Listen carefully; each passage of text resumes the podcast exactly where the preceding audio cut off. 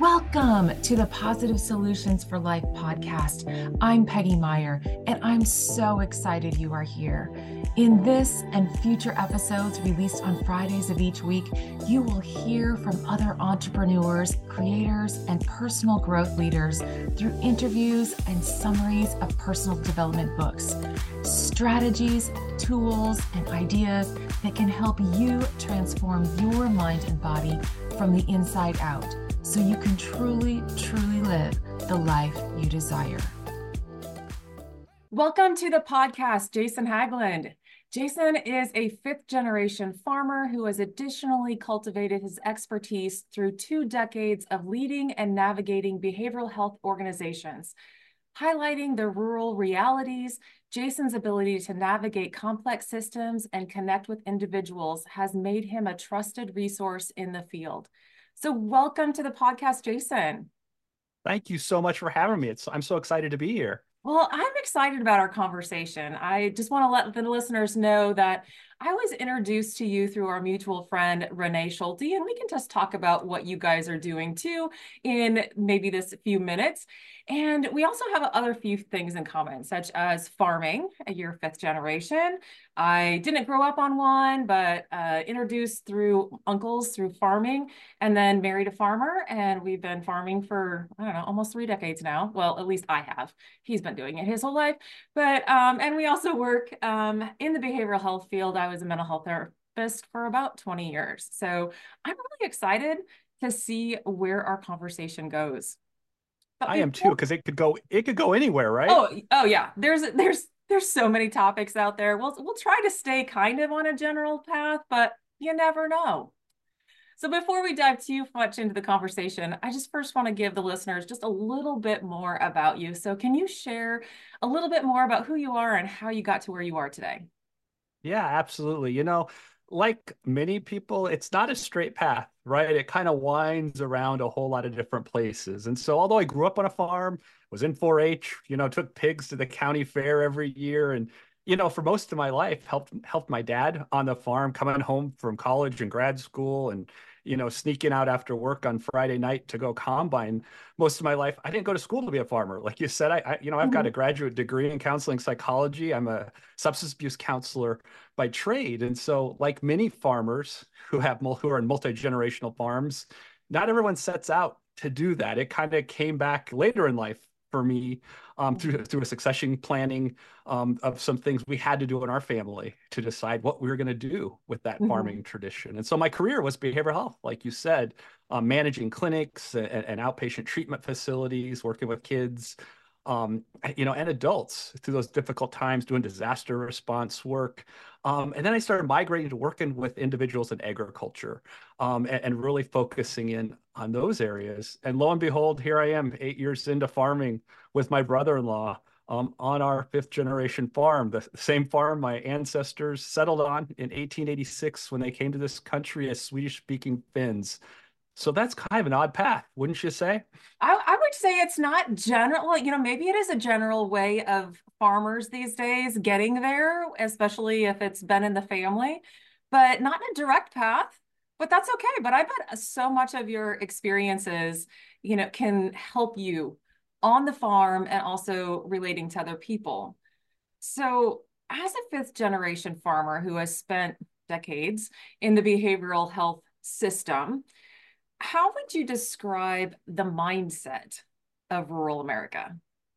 Yeah, you know, and that's been really interesting, especially after the last few years, because when we mm-hmm. think about um, disaster and disaster response, you know, I, have done work with FEMA, um, you know, and I've been to the floods. I've, I've responded firsthand when those derechos came through our state. I've done follow up after tornadoes um, and the resilience of rural mm-hmm. America. You know, I think of farmers and ranchers and everything they go through, but I think it's been really highlighted over the last couple of years as we've all struggled with supply chain issues, um, just the extreme weather mm-hmm. events that have made so much more stress, um, you know, in all of our operations across the board. And so, you know, as, as we look at that resilience and we talk more about burnout, it makes me think a mm-hmm. lot about are farmers who who don't have a choice, right? If you're a dairy farmer, you're out milking the cows, whether or not you have you, you never not your employees show up or not. Mm-hmm. Um, and so in some of these occupations, you don't have a you don't get to burn out, but it's still real, right? We're under this chronic ongoing stress. And so I've been talking a lot with folks about what are we doing for our rural communities to help support the people who live there. So going off of that, like how do we support them? I mean, can you give us a couple things, a couple one or two tips maybe because we got resilience in there. That's great. It's a great word. But the struggle, you know, that we all face no matter if we are you know, in the farming industry or not, we're all impacted by how the farmers do. So what are what are two or three things that maybe can help people through or get to that resilience piece where they can get, get over the struggle? Well, the first thing we have to do is talk about it, you know, and that's something I'm out doing all the time is having conversations because we haven't always talked about our emotional well-being mm-hmm. in rural areas, right? It's been that taboo topic of, you know, you you can't show that you might you might have something going on, mm-hmm. um, and that's been unfortunate because a, a lot of times we, we've hidden things in families, whether it's addiction or depression or anxiety, um, and we now know how common all of those things are, and it's a disease just like a physical health disease. Um, and so, as as especially now as younger generations push us to talk about it more, um, some of the older generations and parents and grandparents have to get comfortable talking about that. Um, some of those difficult topics. And so, I think you know when we think about what we can do more of, is talk openly about it. Um, talk within our communities about how can we support those around us that we know may be struggling and, and not make it shameful, but mm-hmm. make it an embracing conversation. Yeah. What would people, what would you suggest people actually start talking? And you said, you know, emotional well-being, you know, depression. I mean, sometimes those are like hard things to even start. So where do people start the conversation? Yeah, and you know, unfortunately, in the work I do, I do a lot of trainings, I do a lot of the disaster work, and sometimes people don't start the conversation until after a tragedy. Mm-hmm. Um, you know, and so I always, you know, talk to people about would you rather say depression or would you rather talk to someone after a suicide? Um, because let's be honest, um, ag related um, industries and construction are two of the highest suicide rates in our country right now. Um, and so we have to talk about those those difficult things, and we see tragedies in our own state right now as we think about um, mental health and suicide and and the conversations that every community, um, especially rural communities, need to have around those issues. And so, you know, a lot of times it just comes with education right? Mm-hmm. If we really understand um, stigma and we start to openly talk about, you know, these are our own barriers of why we don't talk about it. Um, and, and every room I've been, people come up to me afterwards and say, Yeah, I know exactly what you're talking about. Mm-hmm. I've been experiencing that. My kids have experienced that. Um, you know, but we didn't think we could talk to anybody about it. Well, lo and behold, their neighbors were experiencing the same things, but no one was talking about it.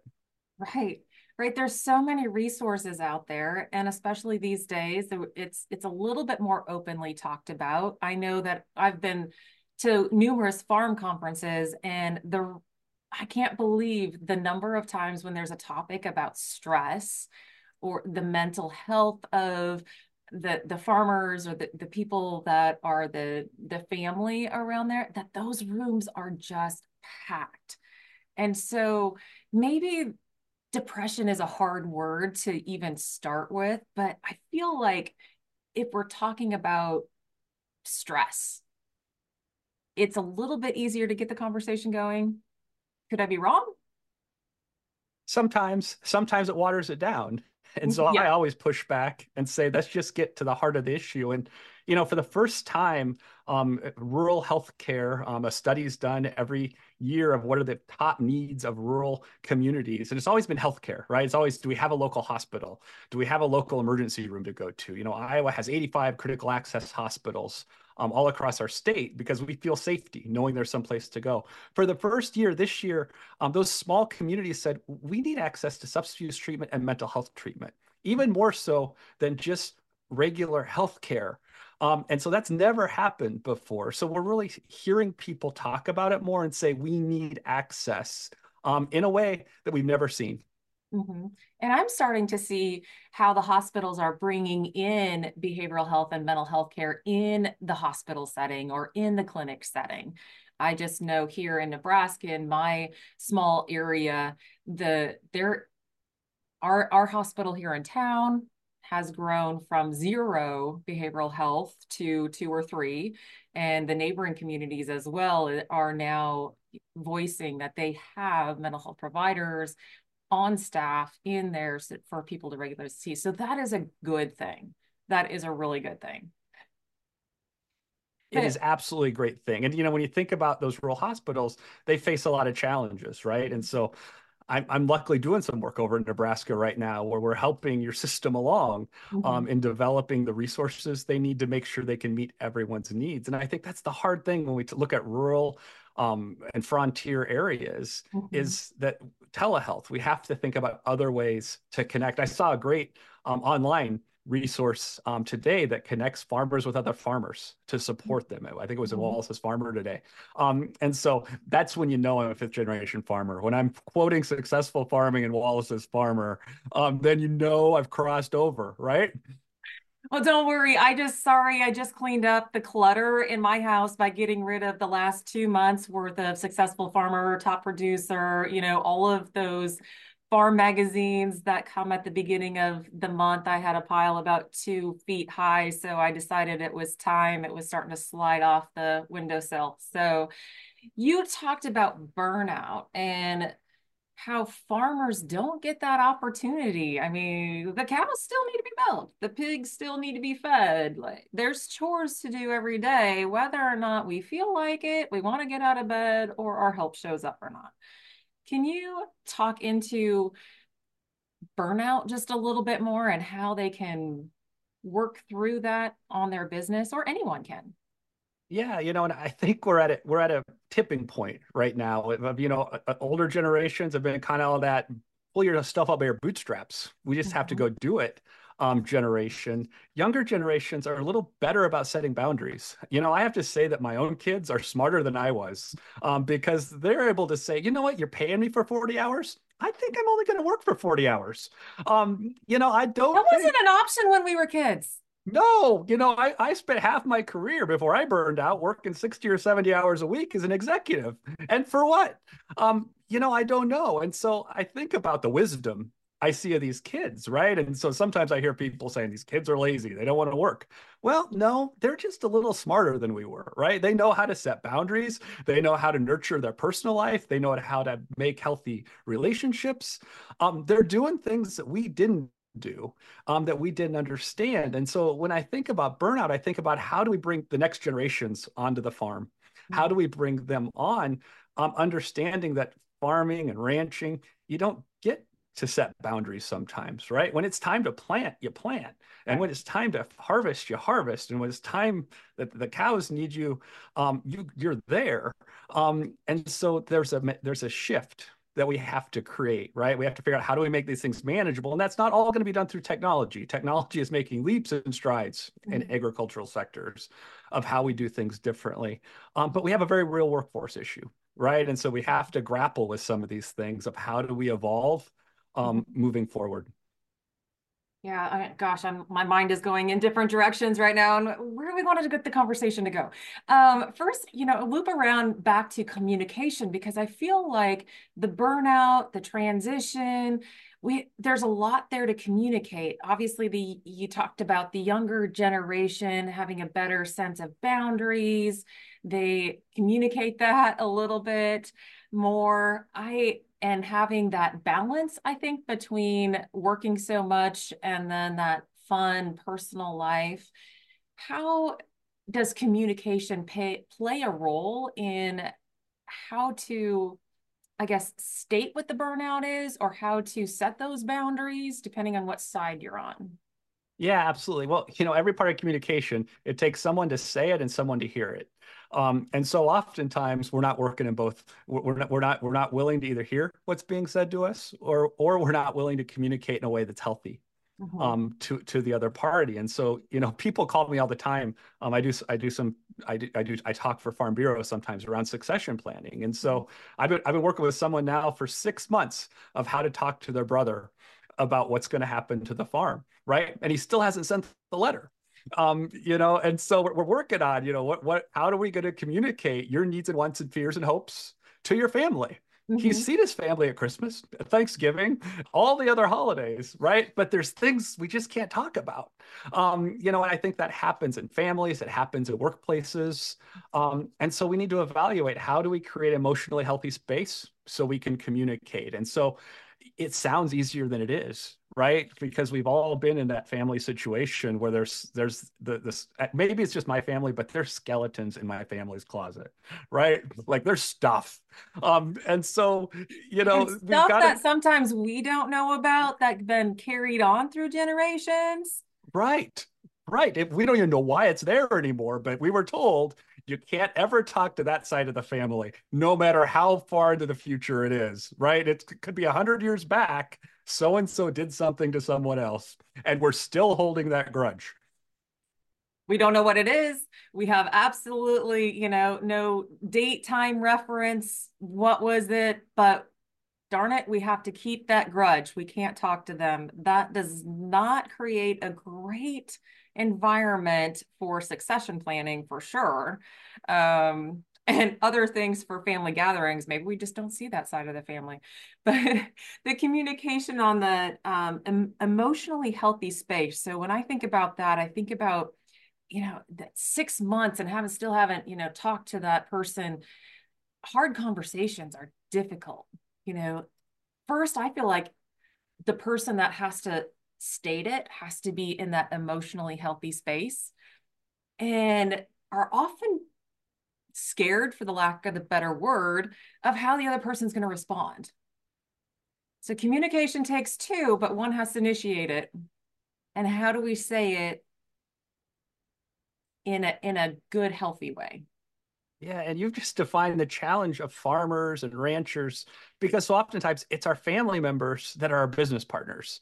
Mm-hmm. You know, and this is unique to what we do because we have that family emotion stuff that makes it more difficult to communicate, right? Mm-hmm. I mean, I, I, can use my own kids as an example, right? If someone else tells them to do something, they're fantastic and wonderful and giving, right? If I ask them to go scoop the sidewalk, uh, I'll get to it, dad, whenever, right? There's a difference in the relationship, right? And so this is something that none of us were prepared for when our businesses over the last 20 years became multi million dollar operations, right? Mm-hmm. The price, the values, everything has gone up.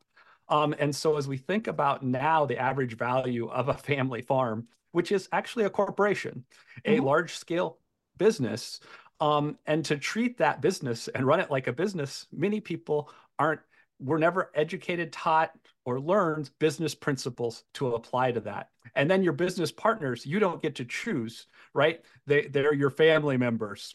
Um, and so you know, we I say that tongue in cheek, but I live that every day, right? I own yeah. a business with my wife, my sister, and my brother-in-law, right? Yeah. We're the managing entity, and so we have we have to go have a business meeting once a year, right? We have an offsite um, annual meeting where we go over the nuts and the bolts, the down and the dirty, and we take a vote on if we're going to do this again um, for another year, right?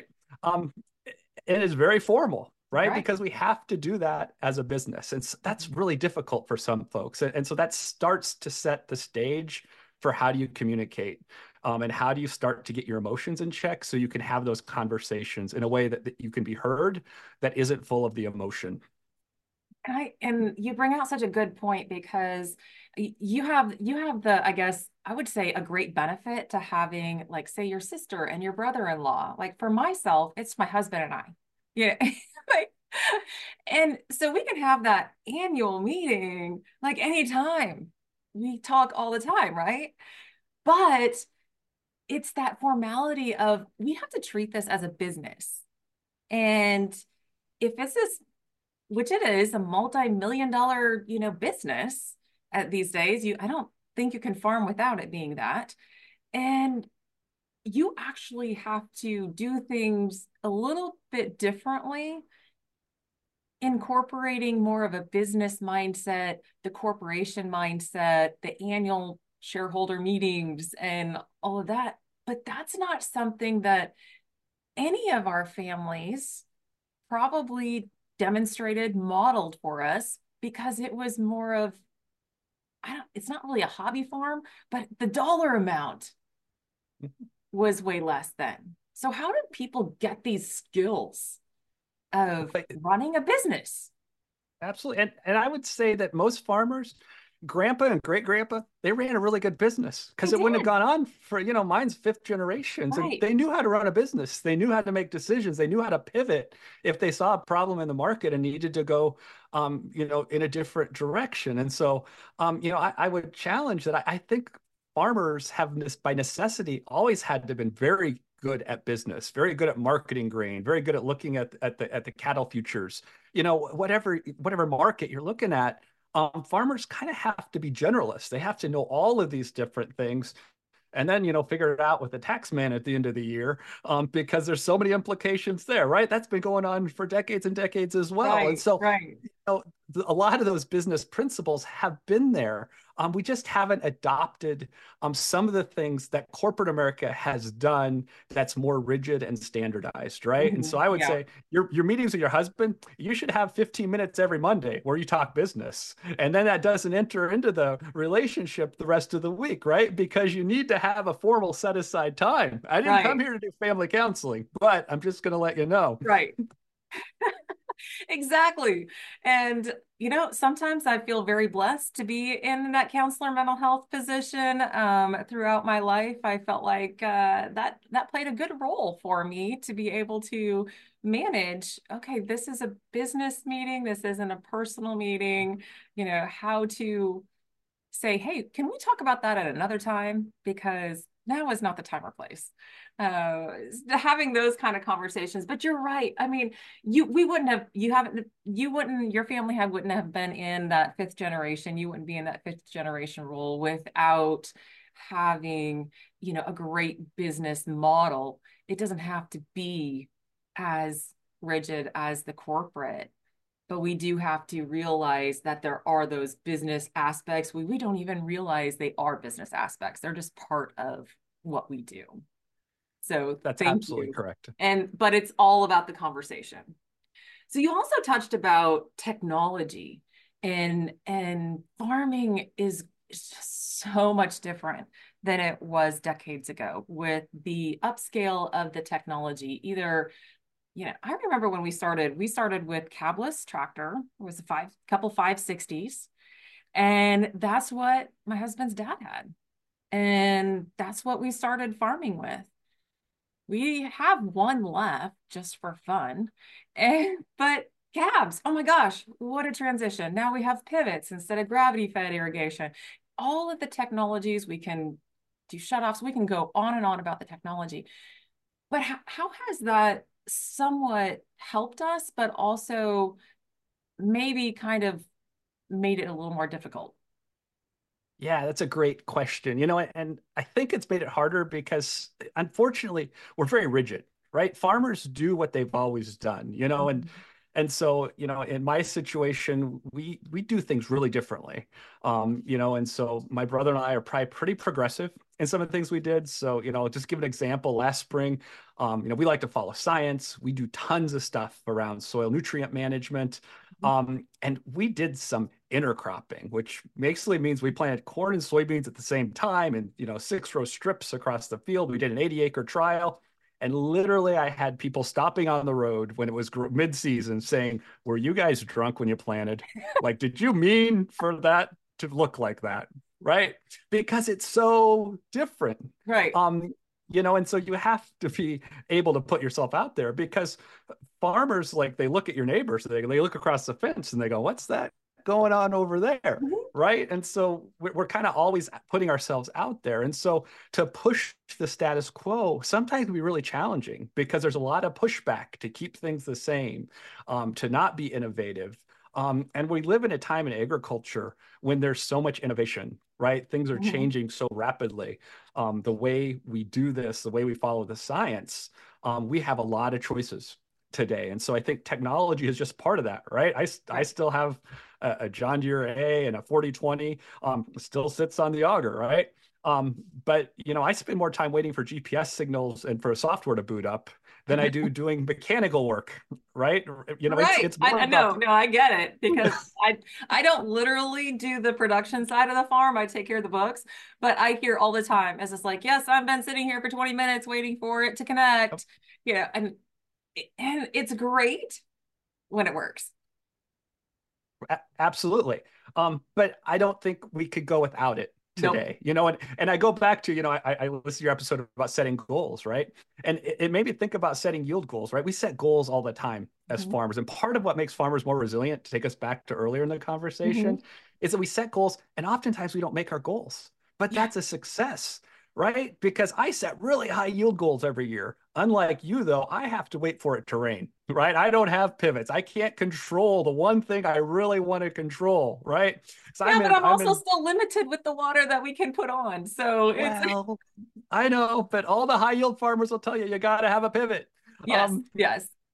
And and so you know I, I think about that and I think about we've gotten to be tough and resilient you know as farmers and in agriculture because sometimes we miss our goals right mm-hmm. but that's that's not it's it's a loss that we take in stride right because if we don't set goals and we don't miss them then we're never going to come back and try to do it better the following year right and i think right. that's something that we could teach other people because so oftentimes people are so so rejected if they don't make their goals. I'm all about failing all of the time. It was probably it wasn't until midlife I learned that failure is fantastic. I love to fail because it's the experience. I want okay. the experience to learn from it. I think I think it does take until midlife because I recently have a, you know, failure to me is the first attempt in in trying and learning that often results in, you know, needing some help. So, yeah, it's it's like why can't we teach kids that it's okay to fail? Because that's how we learn. I don't know. I'm still working on that one. But the resilience piece, because you're right, a lot of us are afraid to set goals because we are afraid to fail at them or or not meet them for some reason. But there's many of us that set goals, farmers, uh, they have they have an income goal, they have a break even point they want to hit, and guess what? They don't have any control over that usually. The right. the the markets dictate that. I can't go to the elevator and say, "Hey, I need six dollar corn today." Uh, they're not going to give it to me uh, especially if it's, you know, under four. So that's a part that, and farmers, like you said, it was like, oh, I need rain today. Nope. If I have a pivot, maybe if I have enough water, right. or if my electricity works, or things like that. But they're very resilient because they're learning in order to go somewhere we do have to re- to make a goal and then we learn on the in the process of achieving that or in the process of not quite achieving it. But if we don't set one, we're not going to go very far. Right. So, and if we don't set it high enough, we're not going to push ourselves hard enough oh, to yeah, really we, do more. Yeah, we can set a goal like my have a, I have a minimum goal. I'm going to exercise 10 to 15 minutes a day. Yeah. Right. And if I've done that for years and years and years, I'm not going to like my health isn't going to improve because I'm not stretching myself. So what is your take on setting more like impossible goals or stretch goals or things that are like a little bit beyond our comfort zone? I love it, right? Because that's the only way that's going to press us to innovation um, and to really do things differently, right? And so whether I'm on the farm or in my personal life, I love to set those big audacious goals that maybe aren't achievable, right? Because if I don't ever set them, I'm never going to get there. Um, you know, I'm writing grants this week, which is I, the worst part of being a consultant, right? I'm writing RFPs, big statewide things, right? And sometimes I'm writing those and I'm like, we aren't a big enough company to get this, or we can't do this. I'm like, you know what? And, and I remember what I told, I've told my business partners, I've told Renee this a million times. I'm like, we'll never get the grant we don't write. Mm-hmm. We'll never get the one that we don't respond to and we don't try to get. Um, and so, you know, I just embraced that mm-hmm. um, in, in everything that I do. Yeah that that's a good mindset for a lot of people to have too is you're not going to hit any target unless you go for it and the ones actually that are stretching and feel a little bit impossible per se i feel like are the most exciting ones I'll give you an example. Um, I have a zero in my birthday this year. It's coming up quickly. Um, and so last year on spring break, our family goes with my best friend and his family. And so last year we went to a, a nice sunny place and we went spearfishing. And so we're all from Iowa, right? So we don't practice like how to dive down, how to hold our breath for a minute and 20 seconds, right? 20 feet underwater in salt water, right? I don't have a saltwater lake that's perfectly clear that I can go out right now and practice doing that, right? I didn't spear a single fish, right? Now, was that a complete failure? Absolutely, right? We paid a guide, like everything we could do, right? But guess what? I had a, the best experience failing at spearfishing, right? There's nothing better than a snorkel on the reef. I can blame it was a bad reef. I can blame all of these things, right? And I'm going to go back on spring break this year and I'm going to fail again, probably, right? But the goal is to go and do it. And the goal is to go have that experience, right? Now, it's going to be way cooler of story if I come back and say, look at this great fish I speared, right? Absolutely. I want the picture so bad. But I'm tempering that with at my age, just to get underwater 20 feet and hold my breath for 10 seconds is probably going to be the win because that's just the reality of it, right? I'm going into a completely different environment.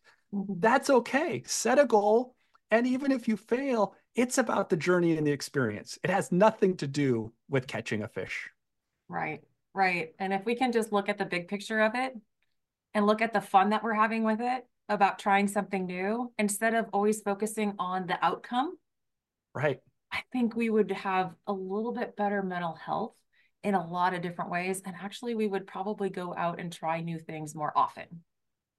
Absolutely. And, you know, and it, it's clouded because, you know, when I do that, it's not going to be about the Facebook picture or the Insta picture or the TikTok I'm going to make about it, right? My kids are huge about this. They limited me many years ago. They said, Dad, quit taking selfies. I refuse to be in another selfie with you, which, you know, I kind of need content sometimes. So it's a real struggle. Um, but my kids, they're they're 18 and 20 now, and they're like, we don't care about that. Put away your phone. Let's just enjoy the moment. Which again, I can learn something from my kids, right? Right. Right. They they do, you know, it's funny, but they are sharing probably some of the wisdom that we may have thrown back, you know, thrown at them in years past, and they're recycling it in just a little bit different way. It doesn't mean I like it. no. Because I get that from my kids too. And I got a span of them. So it's, you know, it's interesting from both ends, but uh, they they they do learn a little bit from us and we do need to learn from them and I've learned a lot. So, right. And do you have a couple tips on, you know, how to manage some of that goal setting or changing our mindset in order to stretch ourselves to make more ambitious or audacious goals? Well, we have to write them down, right? Mm-hmm. If it's not written and we don't reflect back on it, it never happens. And so the number one thing that we can do is write it down hang it up and come back to it right? We need to we need to re- review them at a minimum once every three months and check our progress right? We have to we have to have a measurable right? We, we need to be measuring toward our progress right? I just don't set a yield goal. Like you know right now i'm I, you know we're, we're figuring out how much acres of corn and soybeans what do we have ordered? What's our nutrient management program going to be? We're going to hit this goal no, I got to do a lot of stuff to reach my goal. I got to make sure I have six applications of so and so and so and so. I've got to mm-hmm. make sure I'm I'm taking leaf samples every week so that I can see am I going to have the nutrients I need to meet that yield goal? Right? There's a whole lot of work from getting to point A to point B. And if we're not holding ourselves accountable and we're not checking in and we're not measuring our progress the whole way, it doesn't matter what your goal is, you're never even going to come close. Oh yeah and and sometimes we have to remember why we wrote that goal in the first place. One is to write it down and review view it often and and check to see if our progress is is making that goal happen.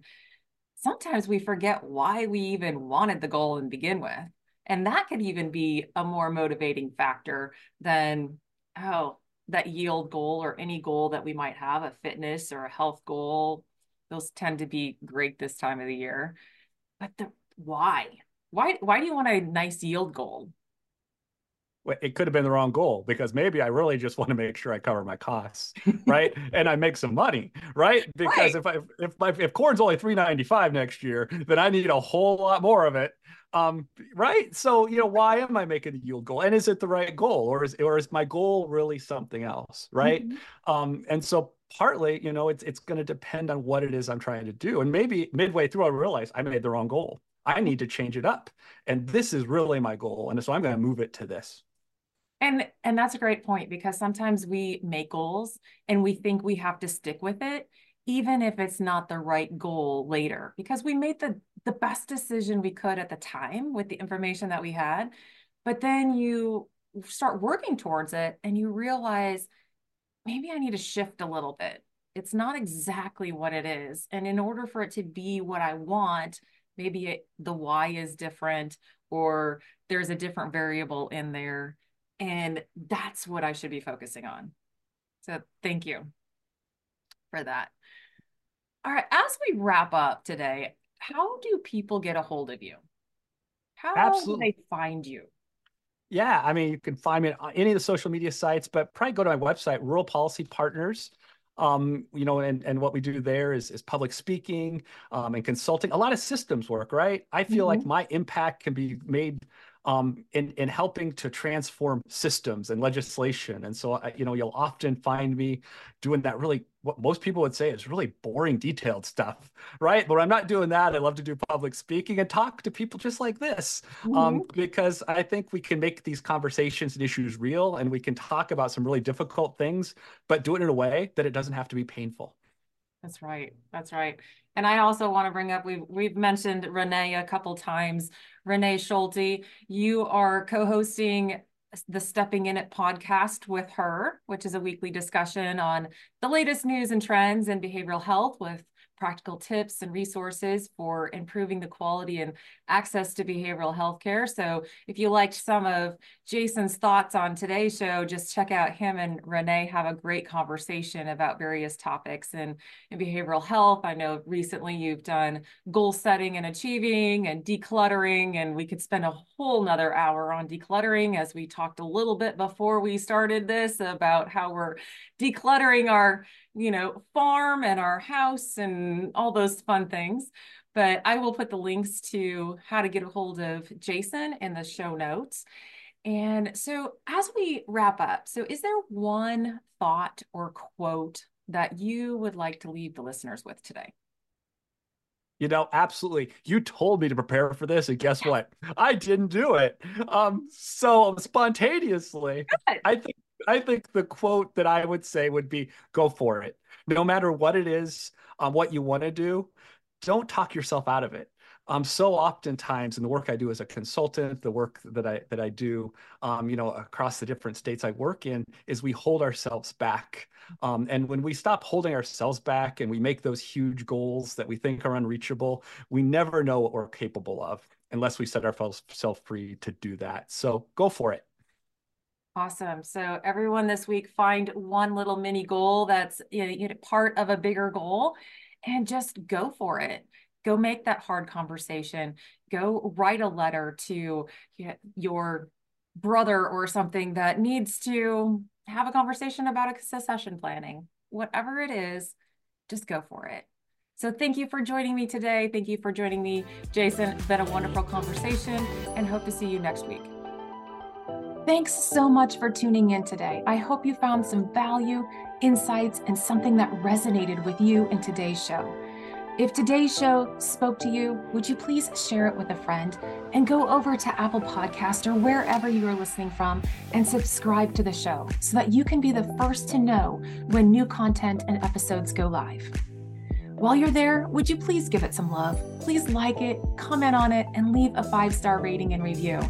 Thank you so much in advance for taking two minutes of your time to do this. Your likes, comments, and reviews really help get the word out to more people who need to hear there are positive solutions for their life. I would love to connect with you. You can find me on social media Facebook, LinkedIn, Instagram, whichever is your favorite platform, and let's have a conversation about today's show. Thanks for listening and have a great week.